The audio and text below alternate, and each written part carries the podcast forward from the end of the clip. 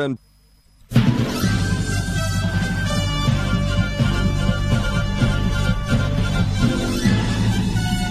This is Viewpoint with attorney and author Chuck Crismier. Viewpoint is a one hour talk show confronting the issues of America's heart and home. And now, with today's edition of Viewpoint, here is Chuck Crismier. All over the country and the world, there is a cry going up that there's a loneliness epidemic. I have before me many different articles on the broadcast desk here.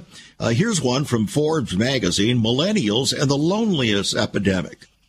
The Facts of Loneliness Campaign to End Loneliness, another one. Another. The loneliness epidemic persists, a pandemic, post pandemic look at the state of loneliness among U.S. adults. Another from Harvard Magazine, The Loneliness Pandemic. Everywhere you go. I remember 25 years ago when early on in this broadcast, we interviewed uh, a fellow by the name of Anderson who had written a book called The Upcoming Crisis of Loneliness in America. He was right. He was right. In fact, it goes back further than that. It goes back to Alexis de Tocqueville in about 1830 when that secular uh, French observer came over to this country to try to figure out what it was that made America great. And in his book, uh, he spoke about loneliness. He spoke about uh, uh, all kinds of issues with regard to American society. And he said, really, we're kind of trapped and we don't realize the trap that we're in. And if we don't get a hold of it, we're going to be in deep, deep trouble. I'm putting a, a, a little uh, observational spin on what he said. Well, today we know that Russia has a ministry of loneliness. The UK has a ministry of loneliness. I'm not sure whether America has a ministry of loneliness or not. But in fact, this spirit of loneliness is everywhere. Well, human beings are meant to be together. In fact, uh, the Bible tells us that uh, as we see the day of the Lord's return approaching, we should gather together the more so as we see that day approaching so that we can encourage and strengthen uh, one another. And there's a one another business. Life is a one another business. But what happens if forces that are ungodly, forces that are intent on domineering and controlling and becoming tyrants, actually take advantage of that sense of loneliness and the desire to be together and use it to our disadvantage with the intention of destroying and therefore domineering. That's what we want to talk about here today on Viewpoint. It's a fascinating idea, fascinating insight with our special guest, Stella Morabito. Our book called The Weaponization of Loneliness How Tyrants Stoke Our Fears of Isolation to Silence, Divide, and Conquer could not come at a more timely uh, place in our society and in history. Stella, it's good to have you on the program. Thank you so much, Chuck. It's great to be here. Well, it's good that two former Californians now could gather together from uh, Virginia and talk about something that's threatening our society. Yes, it is. Yeah, that is interesting. That we are we came from the same place and we ended up in the same place. So, yeah. yeah. Now. Uh, I understand that you have a fascinating background. Uh, you actually have a master's degree in uh, the study of Russian society and government and so on. Is that right? Yeah, a master's in Russian and Soviet history. Uh-huh. Uh, it's, it's really a history uh, degree, and uh, uh, yes, that's right. That's right, and and uh, you know the focus there that's related to my book, uh, you know, has to do with the uh, you know, the isolation that was imposed, especially during Stalin's reign of terror in mm-hmm. the Soviet Union. Well, Stalin's reign of terror uh, it mimicked another reign of terror uh, there in the uh, French Revolution. I have indicated many times over the past 15 years that the French Revolution is actually a precursor, uh, shall we say, a type of the final world government that is on its way. Uh, and it isn't a pretty picture, is it?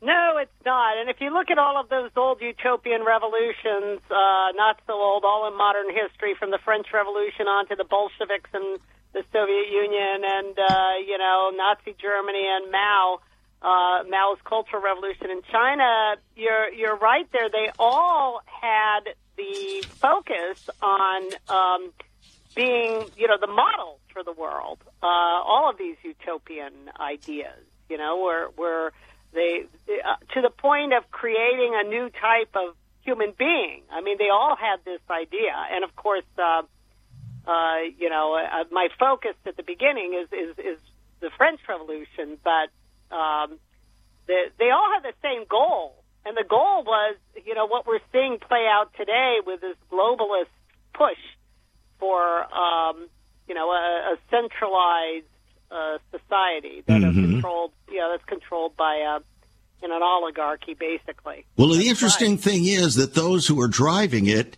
are what you might call absolutely unmitigatingly godless people. Uh, they do believe that somehow we are ordained as human beings to become God in our own right. We mm-hmm. talked about this yesterday here on the program with regard to what's happening in the high tech world. And uh, even in a book that I have written recently called Messiah, Unveiling the Mystery of the Ages, we have an entire chapter regarding scientific salvation. And uh, so what we're seeing is that uh, humankind, rather than becoming more kind to one another, is actually manipulating the human nature into the most devastating, uh, controlling mechanism uh, that could ever be uh, devised against human beings. Yes, yeah, that's right. I mean, and and you see that playing out in uh, some of these really crazy agendas like transhumanism, mm-hmm. which you're, uh, I'm sure you've talked about that. Oh and, yeah, uh, yeah.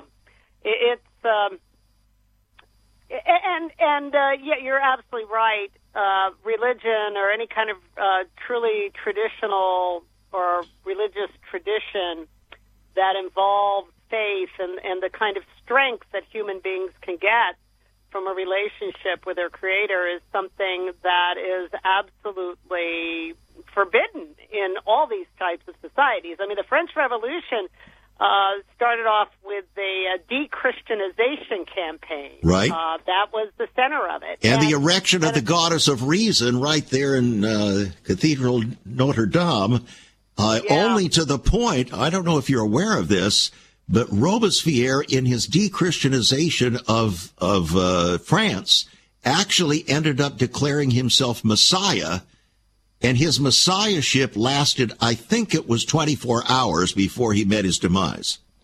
Oh, that's right. Before he was sent to the guillotine himself. uh, yeah, I know. The revolutions always tend to eat their own. The big issue is how much damage is done in the interim. Well, that's uh, right. Now, I want I'd like to ask you a, just a very direct question. Mm-hmm. Uh, you're obviously a very wise and perceptive person. I recognize that, uh, first of all, in the selection of the title of your book. Secondly, in the reading of your book. But why would you direct your attention to loneliness as the machinery then of totalitarianism? I want you to answer that question after this break. We'll be right back, friends. We're talking with Stella Morabito. Her book, The Weaponization of Loneliness, $20 will put this fascinating book in your hands. Once upon a time, children could pray and read their Bibles in school. Divorces were practically unknown, as was child abuse. In our once great America, virginity and chastity were popular virtues and homosexuality was an abomination. So what happened in just one generation? Hi, I'm Chuck Crismier, and I urge you to join me daily on Viewpoint, where we discuss the most challenging issues touching our hearts and homes. Could America's moral slide relate to the fourth commandment? Listen to Viewpoint on this radio station or anytime at saveus.org.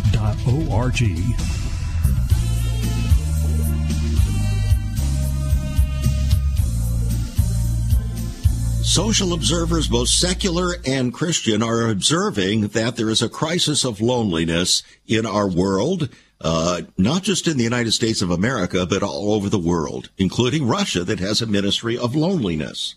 That's correct.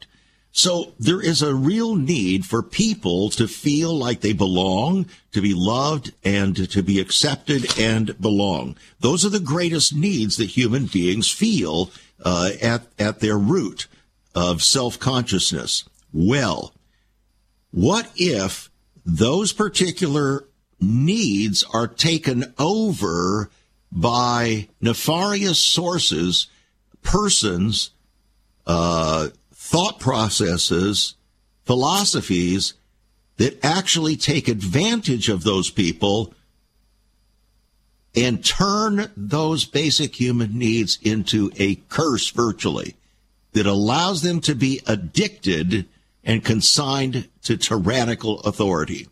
That's what we're looking at here today on Viewpoint. And again, I want to make uh, our guest book, The Weaponization of Loneliness, available to you. Uh, $20. We'll put it in your hands. It's on our website, saveus.org. You can give us a call at 1-800-SAVE-USA. That's 1-800-SAVE-USA or write to us at Save America Ministries, P.O. Box 70879, Richmond, Virginia, 23255. Writing a check at $5 for postage and handling. Okay. Uh, Stella, uh, tell us what it is that actually ended up driving you to be compelled to write this book. Oh my goodness, many many things. I mean, all my life I've been fascinated by the psychological dynamics, the psychological manipulation and warfare. Whether it starts on the playground or you know reading a news item about uh, you know Jonestown where uh, Jim Jones isolated his cult recruits in the jungle, or or uh, and and of course uh, directed them. But it you know it happens in so many different ways in so many different kinds of relationships, but particularly uh, by these world class dictators who can get whole populations to submit to to their tyranny. But the number one uh, requirement for doing that is to put people uh, in a, in a kind of a state of isolation. Mm-hmm. And uh, whether it's, and usually it's done through manipulating their fear of isolation. That's very ironic, I know. Yes, but, it is. But but that that's what happens. Like if, you know, if we're fearful of sounding politically incorrect, we we shut up. Uh, quite often, unfortunately, a lot of people just don't say what they believe out of the fear of being ostracized or the fear of being isolated. And tyrants have used that uh, that impulse, whether they do it instinctively or consciously. They've they always use that impulse of that fear of ostracism. Uh, you know, they they use demonization campaigns, like you don't want to be associated or called uh, you know, a bigot, or you don't want to be called a white supremacist. You don't want to be called a conspiracy theorist. Or you don't want to be called. You don't want to be called an anti-vaxer. There you go. That's another one. That's right. Or and they go on and on. You know, this phobic, that phobic. Right. Uh, you know, COVID denier, election denier. I mean, they pick out. They just make them up on the fly. It seems. It's unbelievable. Yeah. You know, uh, Stella, early on when we started this program 28 years ago, I determined that we were not going to use labels the way they were used politically and socially in our country because labels become libels. So rather yeah. than use labels, we discuss the issues. We don't mm-hmm. label people with a name or a title, an anti-vaxxer or this, that, or the other. We discuss the issue fundamentally. When we do that, we're not dividing people off. We're actually allowing them in their minds to participate in the conversation. But the labeling put. mechanism does not allow participation in the con- uh, uh, conversation. It isolates every one of us through fear, doesn't it?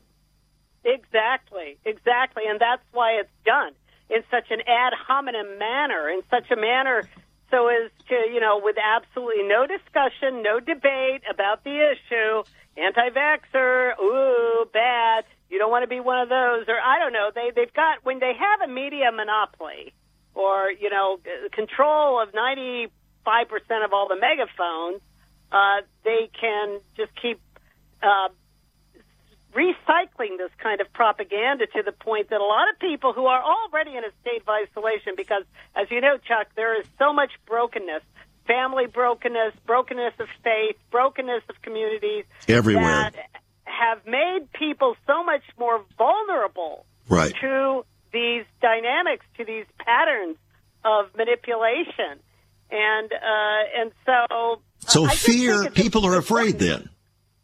Absolutely, yeah. And the Bible and, says that fear has torment.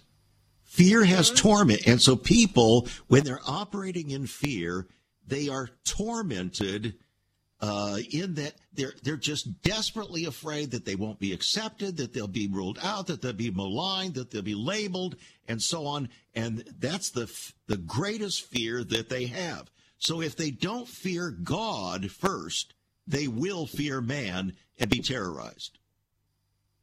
You go. That's right. And uh, you know, so you know what happens too is people they think they're going to get relief. They think they're going to get relief from ostracism or being socially rejected if they just shut up about what they believe and uh, you know say nothing. Mm-hmm. Uh, but it's quite the contrary overall. Uh, in the long term, you end up uh, isolated, more isolated when you will not participate in the you know the conversation when you when you will not express what you really believe or what your heart tells you. Uh, you, you know, you should say, and uh, your conscience. And when you deny that still small voice that says, "Oh, you know, wait a minute, you shouldn't just let this go. You should say something," and you disregard that, then you're actually creating what's called the spiral of silence for your point of view, your faith, and mm-hmm. everything else. You're involved. You're participating in a kind of a, a restructuring of what we call public opinion so that your viewpoint, even if it's a majority viewpoint, can end up looking like a fringe viewpoint. Right, exactly. And, and and then they do the opposite, like we see with the whole transgender thing. They get a fringe point viewpoint. Uh, they try to make it look like the you know majority. like the majority viewpoint, exactly. Right, and and the, this is all kinds of manipulating public opinion through these techniques of what they call behavior modification. You know, Chuck, you mentioned this, uh, you know, Ministry of Loneliness that they have in the UK and uh, I guess Russia starting. Mm-hmm. Well, yeah, I mean, so they build this kind of bureaucrat, like the bureaucrat is going to help you, right? Right. Uh-huh. Uh, it's it's, it's the suit. It's it's the surrogate god. You see, that's what they're doing. They're right. shifting man's trust away from God, their creator, to a counterfeit god human beings aggregated together to provide a utopian response. Right. And then, of course, they will instruct you in exactly what you need to be do or say or how you're supposed to act to be accepted. Yeah, and, that's the new uh, gospel of righteousness. Yeah, there, there you go. That's right. And and so it, it's uh, it, it's a very insidious Orwellian kind of setup they've, they've got out there. But uh, uh, yeah, it's uh, yeah. I, I I think the irony, the biggest irony, is how easily people self censor, thinking they're going to get relief when they don't, because that self censorship creates a vacuum for all of those destructive agendas to rush in. It and sure does. Doing it. Americans have been doing it now for decades, and for actually, you know, I don't know how long this political correctness impulse, uh, you know, this conformity impulse is kind of hardwired into us because, just as you said, uh, we, you know, we need one another. Uh, human beings are hardwired to connect with others. We want to connect with our creator. We want to connect with one another. I mean, that's how we were created. And and so the the impulse to give in to conformity and compliance is very powerful. It's very natural. It's the flip side of that need. Exactly. And, and so so we need to, I think it's so important for people to become more aware of these dynamics. I think we're all instinctively aware of them, but I think there, it needs to become common knowledge and, um, and people need to have a better understanding of how destructive it can be to civil society. All right. Well, here's whole. the problem. We're aware of them, but we succumb to them. Yes. We're aware of them, but we're not willing to stand and having done all to stand, stand in the moment of truth. Uh, like Alexander Solzhenitsyn, they were there in Russia. He ended up in the gulag for speaking the truth. But then again, when he was released from the gulag, he became one of the clearest voices uh, for truth in the Western world.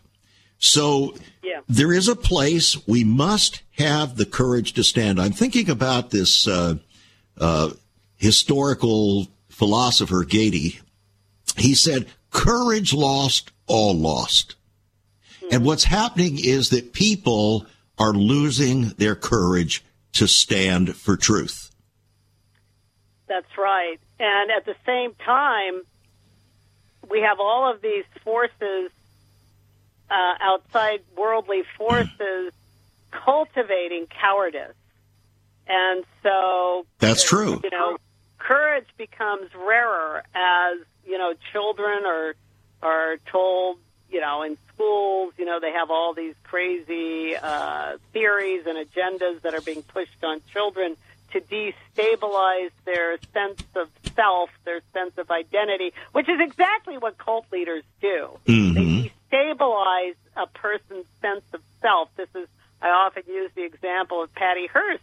It only took her kidnappers. I don't know if your listeners are familiar with that case, 1974. Oh, yeah. Newspaper. She was kidnapped by a terrorist group, and then they they um, uh, propagandized her. They isolated her literally in a closet for six weeks, blindfolded, isolated, and she came out as a bank robber after just six weeks. Yeah. And in, and when she and when she uh, she was with this group, her, her sense of self was so erased and so destabilized.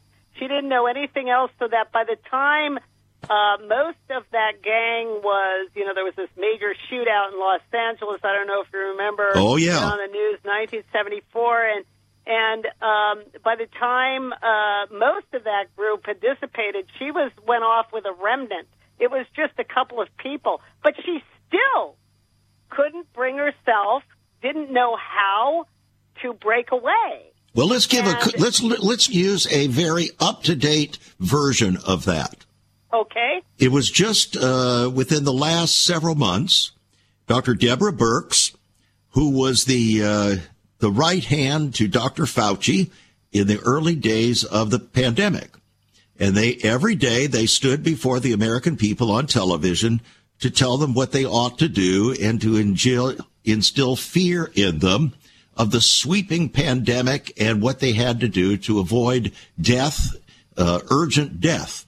Well, finally, uh, Deborah Birx came out and said in her book, she said, I never believed that those so-called vaccines would prevent people from getting the virus or would prevent them from transmitting the virus, which, by the way, are the two essentials for any vaccine. So in other words, she knew from the get go, they were not true vaccines. Now she admits that that was true. So she was asked, she was asked in an interview, well, then why did you tell the American people that they were and that these were going to be efficacious? She said, well, that's what we had to do in order to get them to get the vaccines. Oh, for heaven's sake! Isn't that I mean, amazing? it- it- it's disgraceful. It's uh, unbelievable. But it was driven And- by fear, and fear has torment, and they were able to manipulate untold billions of people across this country and the world through that mechanism, uh, the weaponization of, shall we say, loneliness? Well, and the fear, the fear of isolation, the fear of loneliness, Mm-hmm. uh, and uh, you know, weaponizing that fear in particular. And I don't want to be Um, the odd man out. Mhm, Exactly. Yeah. No, Yeah. that's exactly right. And and uh, and it's a very very powerful impulse. And you know, it, it, you know, breaking up all of our human bonds and our bond Yeah. with God is, is high, high on the list. Well, let's talk what about. have to do. That's exactly Yeah. right. We're going into a break, uh, Stella. Let's think about uh, social media. How is that helping to break it all up? We'll be right back. There is so much more about Chuck Crismier and Save America Ministries on our website, saveus.org. For example, under the marriage section, God has marriage on his mind. Chuck has some great resources to strengthen your marriage. First off, a fact sheet on the state of the marital union, a fact sheet on the state of ministry, marriage, and morals. SaveUS.org. Marriage, divorce, and remarriage. What does the Bible really teach about this? Find all of this at SaveUS.org. Also, a letter to pastors, the Hosea Project, SaveUS.org, and many more resources to strengthen your marriage. It's all on Chuck's website, saveus.org. Again, you can listen to Chuck's Viewpoint broadcast live and archived. Save America Ministries website at saveus.org.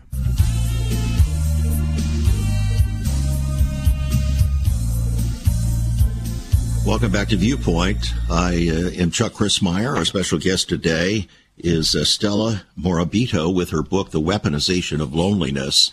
Uh, fascinating uh, look at what has been happening not only in recent years, uh, but also throughout history in controlling people and uh, using something that God put within us to desire and need one another and to need Him uh, to use it to our destruction. In my book, uh, The Power of Hospitality, my wife and I actually wrote this book. We have a chapter called We're All Strangers Here. The legacy of loneliness. Loneliness can truly break the heart. A Harvard sociologist warned that emotionally one of the social consequences of the fragmentation of social groups would be loneliness and a legacy of coldness. Another consequence is insecurity and the nagging question, who cares for me? In the book, The Broken Heart, The Medical Consequences of Loneliness, James Lynch documented this. He said, the price we are paying for our failure to understand our biological needs for love and human companionship may be ultimately exacted in our own hearts and blood vessels. According to studies at both the University of California and the University of Michigan, adults who do not belong to nurturing groups or relationships have a death rate twice as high as those with frequent caring contact. You can see the importance of the relationship, the companionship, the desire for uh, human beings to be together, to encourage, to support one another. But what if that very desire, that very need, the need to be loved, the need to be accepted, the need to be uh, loved and accepted and companionship, what if that's co-opted to our destruction by others around us for selfish and domineering purposes? And what about so-called social media? Is social media making us more social or is it setting us up actually to be antagonistic toward one another, to be mean and ugly toward one another, to set us up for, uh, shall we say, uh, jealousy and envy within young people. Well, if I can't be like so and so that's presenting themselves as perfect in their podcast and so on, well, then uh, I don't deserve to live, and they commit suicide.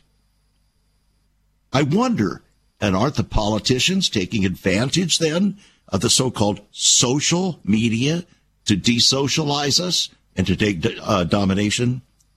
What say you, Stella?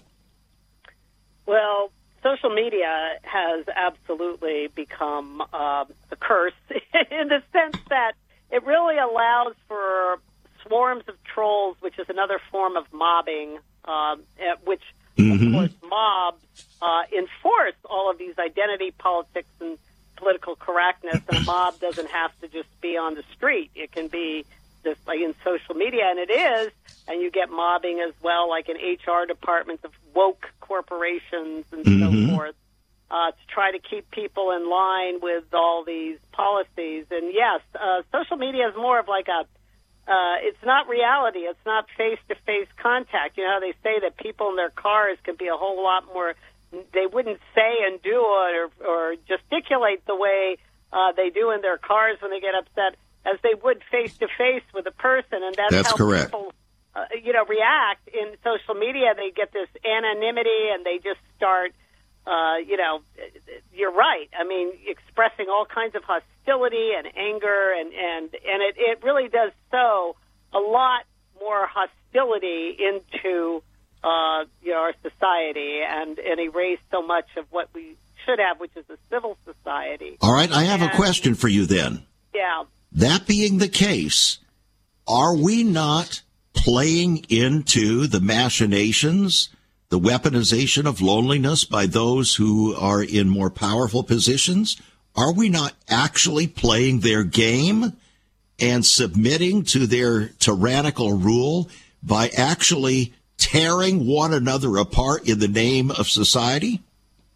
Oh yeah, that's you're absolutely right, Chuck. That's exactly what what we end up doing. I mean, if you look at the whole era of the COVID mandates, which I don't think are really over, I don't know what they're going to come up with next. But if you look at how that was presented, how we were so forcibly and literally isolated in a way that never happened in America before. Uh, you know, we're told, you know, we're basically stay in your house, don't go out, stay six feet apart if you have to go out, cover Right. your face, all of this kind of uh, isolation that was so literal. Well, you know what Uh, Deborah Birx said about that? She say? said that she said we wondered how Americans could have so easily and quickly capitulated to our demands. There you go. And I think it has Amazing. to do with, yeah, I think, well, part of the problem is we've been conditioned for so long, for decades, in political correctness.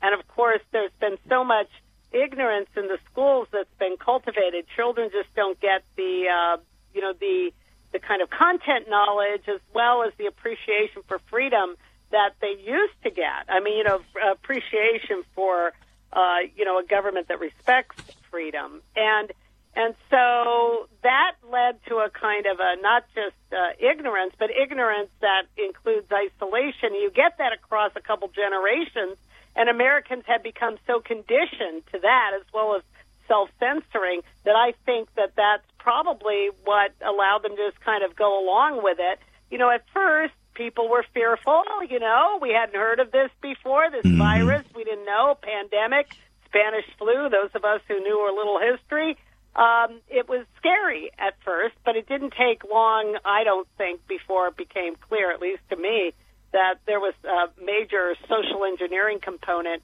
But you know what's interesting? It wasn't just the isolation, but what, going back to what you were saying, it was the cultivation of hostility.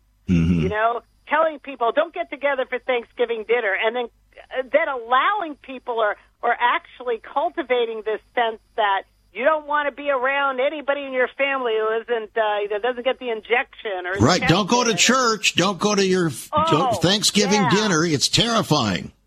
Right, and and then of course what I think was the most sadistic thing of all was allowing people to die alone in these bureaucratic hospital environments, even if neither one of them had COVID, which I think wouldn't have even shouldn't have even entered into it. But even if they hadn't, I mean, it, they forced these deaths.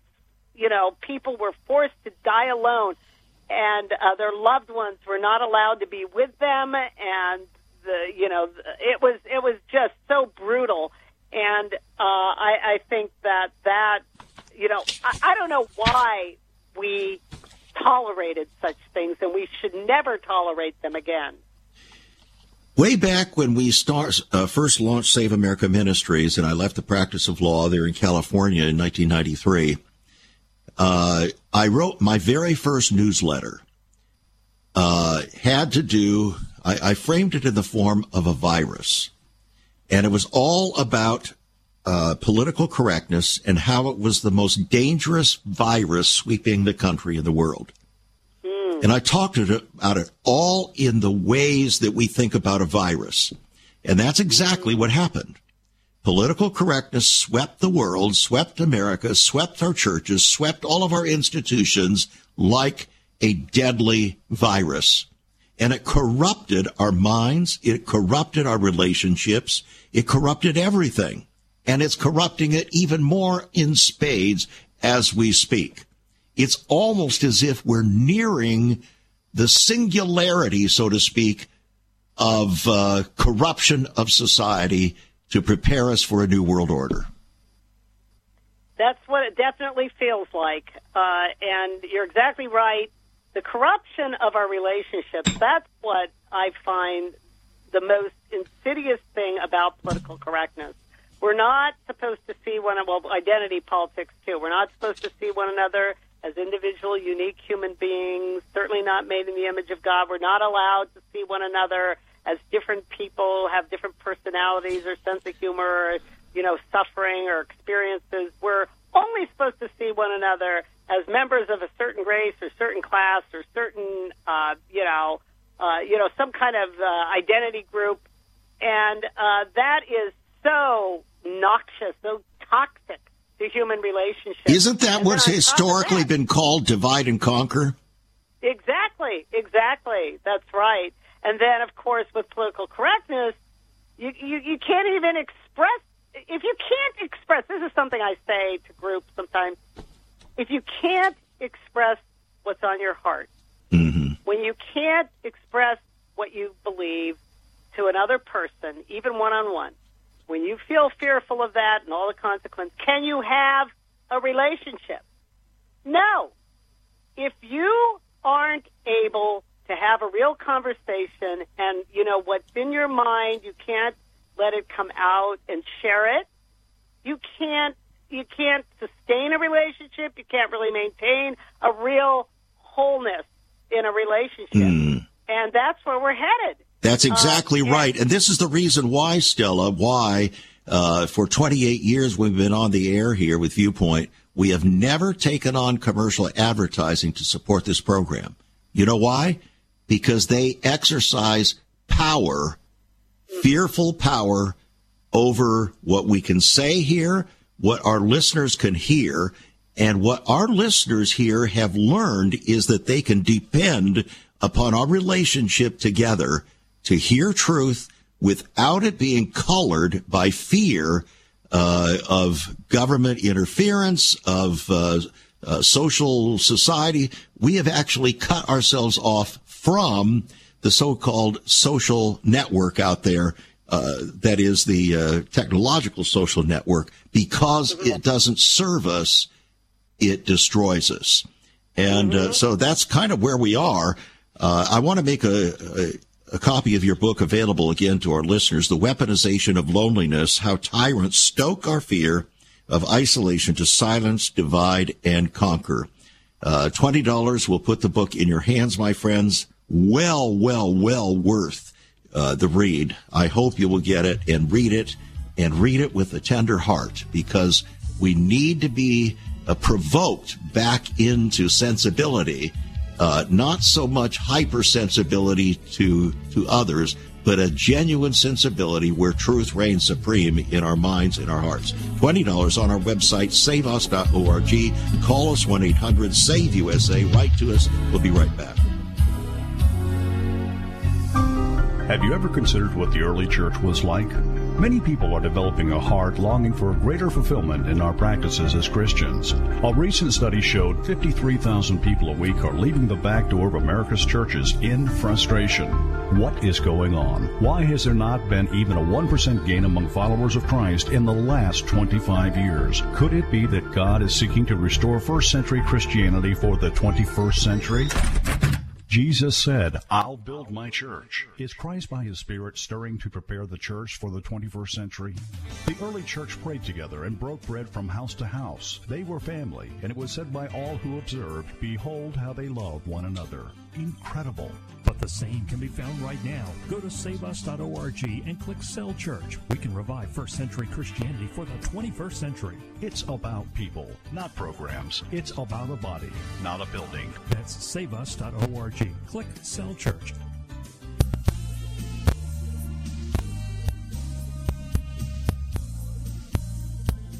Again, today we're talking about the weaponization of loneliness with our special guest, Stella Morabito. Uh, I had not met her before, and I'm delighted that we've had this uh, connection here, uh, Stella. Uh, you have a fascinating uh, background. Uh, you actually spent a decade as an analyst for the Central Intelligence Agency. What were you doing in the CIA?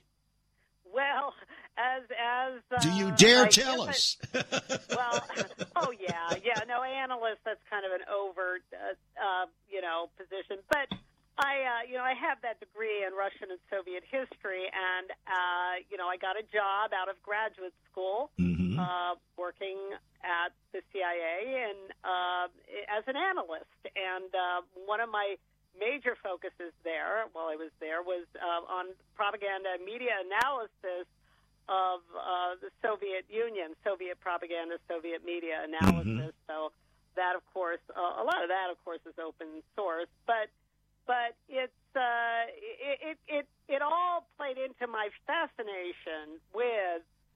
Uh, you know, psychological manipulation on a mass scale. Mm-hmm. And uh, so, anyway, I was there. Of course, I was there during the Cold War, uh, during the Reagan years, uh, all all throughout the '80s, and and of course, at the time, we had a um, we had a you know a president who really, I believe, loved this country, and Mm-hmm. and uh, and so uh, things have really changed since then. That's not to say a lot of people think that the CIA was corrupt in a lot of ways well before then.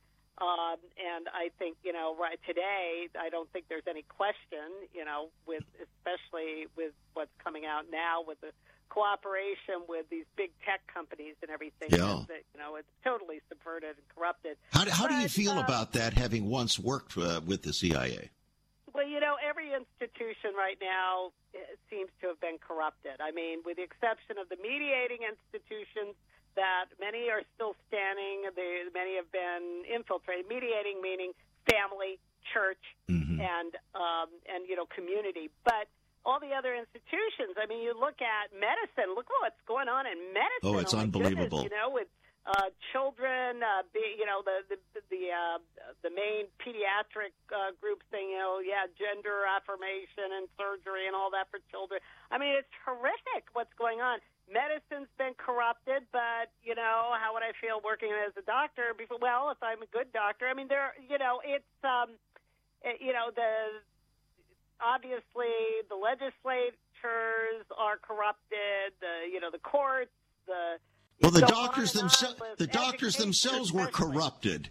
They became corrupted by fear of the government and by the American Medical Association and other institutions taking away their licenses. So they succumbed. They did not stand. They did not want to know truth. They did not want to communicate truth. So they were part of the the engine that was running the fear campaign on behalf of the government. And that's how it works.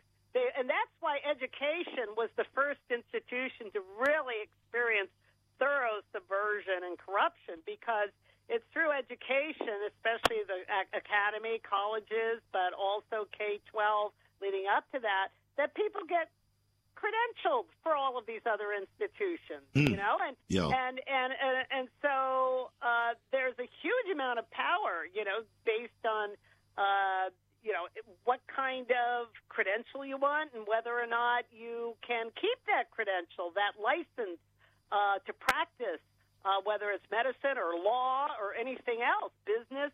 Uh, real estate now. I mean, you know, all this wokeness is, is coming into everything, but you're so you are so right that the fear of losing one's license uh, after all of these forces kind of infiltrated medicine as well as other uh, institutions is what led the way.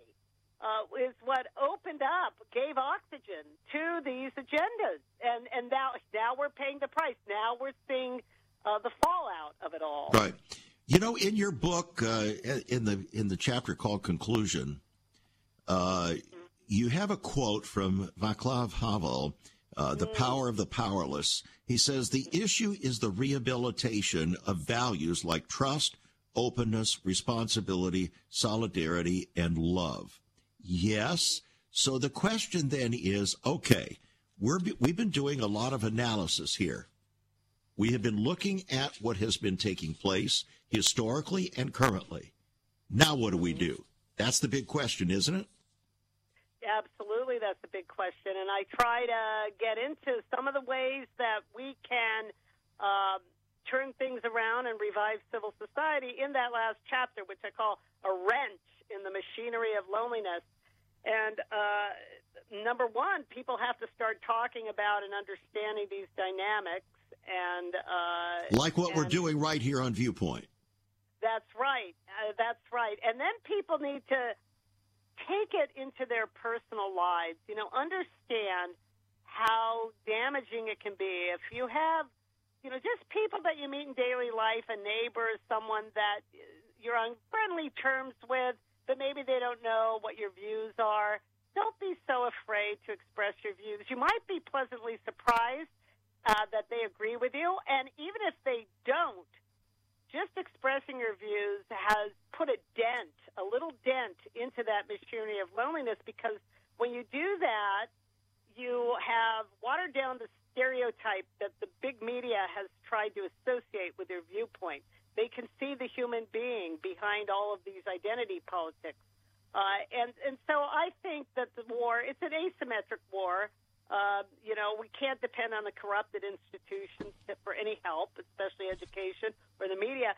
We have to really kind of wage it one on one. And the other epitaph for that chapter I have is propaganda ends where simple dialogue begins. Mm-hmm. That was written by Jacques Ellul. He wrote that epic book on propaganda back in 1960s. Uh, so, a very, very uh, superb you know, sociologist in that field. And uh, he, he uh, had so many insights into propaganda. But the point is, both Havel and Ellul made it clear that our power is really in that hidden sphere of life the family, uh, Amen. Community. That's where the real power of the powerless lies. It's in these one-on-one, face-to-face encounters that you know when our uh, God crosses our path with someone else. Those are those moments when when we're able to express what we believe and, and our real humanity shines forth. And uh, that's what makes the biggest difference, and that is what tyrants are, have always tried to to bottle up and and to you know through their isolating techniques. Uh, you know, you go back to 1848 in the Communist Manifesto, mm-hmm. they made it very clear abolish the family. That's a, a main agenda item. Well, the public schools were established for that very purpose.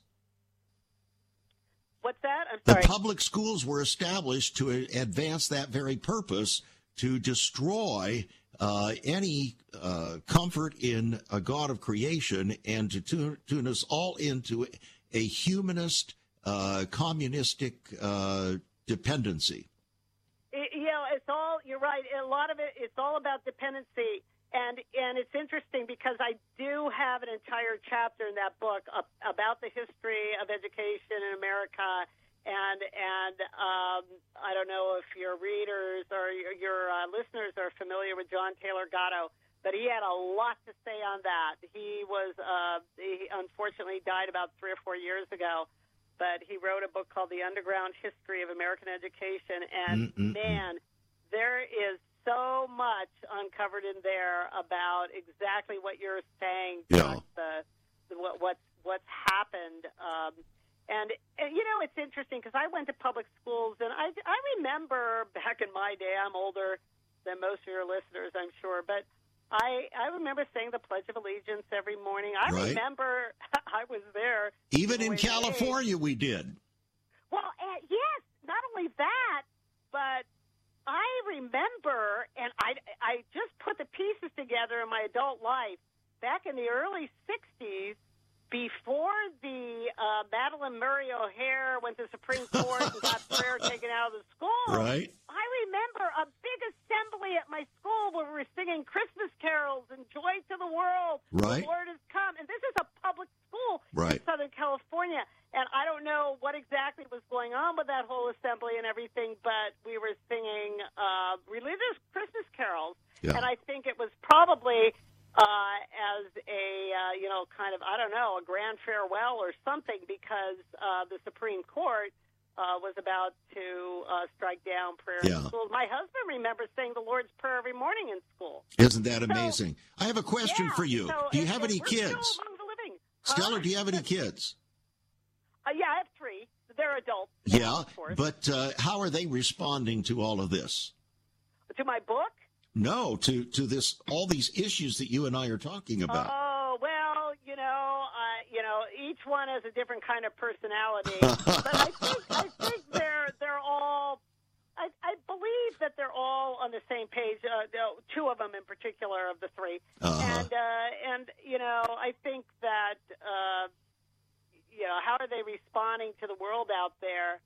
Uh, it's a it's you know it's a frightening world, uh, but I think that they you know I, I pray every day for them to have the strength and the. Yeah. and the faith to, to deal with it and uh, and and to turn things around to help turn things around. Yeah. Well, thank you so much. I, I really appreciate uh, your coming on today. Uh, again, you. have brought a very uh, fascinating look, uh, the weaponization of loneliness. Uh, we've talked about the loneliness factor before, but not so much in terms of the weaponization of loneliness. So that's what really struck my uh, accord here with me, and I, I'm just delighted that you've joined us. Friends, the book is called The Weaponization of Loneliness. It's uh, $20 on our website, saveus.org. That's saveus.org. You can give us a call at 1 800 SAVE USA, 1 800 SAVE USA, or write to us at Save America Ministries, P.O. Box 70879, Richmond, Virginia 23255. You're writing a check at $5 for postage and handling. We're confronting the deepest issues of America's heart and home from God's eternal perspective here, uh, as we've been doing for almost 28 years now, live every single day, Monday through Friday. Now, I want to urge you, as you know, we do not have commercial advertising here for the very purpose of not allowing it to be weaponized to shut down communications on the things that matter the most. So, uh, I, I hope that uh, you will hear in your own heart the need to come on board and become a partner with us and uh, send your gifts by faith to Save America Ministries, P.O. Box 70879, Richmond, Virginia 23255. You can go on our website, saveus.org, and make your generous gift that way, or you can actually uh, become a, uh, a monthly uh, partner and do it. We call it an automatic gift. You can set that up right there on our website or give us a call at 1 800 SAVE USA. And uh, if you should come to a place where you can't continue that gift, all you have to do is give us a call, and within a day or two, that will be changed. And we'll correct it and uh, do whatever you need. We thank you so much for being uh, a part of this program all these years. As, uh, as you know, we're in desperate times. These are the times, as Thomas Paine once said, that try men's souls. They really are. And it's getting more trying by the day. As our guest Stella Morabito has said, uh, the weaponization of loneliness, when you've got to weaponize loneliness uh, to something that's so fundamental to human life itself, our desire to be loved, to be accepted, to belong, uh, you know we're in deep, deep trouble. So there are tyrants out there that are stoking fear. They're trying to isolate us to silence. They're trying to divide. They're trying to conquer. And uh, we just cannot let them get by with this. So, friends, take these matters seriously. I do mean that. Take these matters seriously. It's not just listening to something in the abstract. We do this on radio and not on television because on television you can dink out as you're watching. On radio, you really have to more consider what you're hearing. And that's why we do this. I hope it's a blessing to you. I hope it's encouraging to you. Love to hear from you, whether it's uh, snail mail or emails, but uh, keep pressing on. Don't give up. Never, never, never give up. You've been listening to Viewpoint with Chuck Crismier. Viewpoint is supported by the faithful gifts of our listeners. Let me urge you to become a partner with Chuck as a voice to the church declaring vision for the nation. Join us again next time on Viewpoint as we confront the issues of America's heart and home.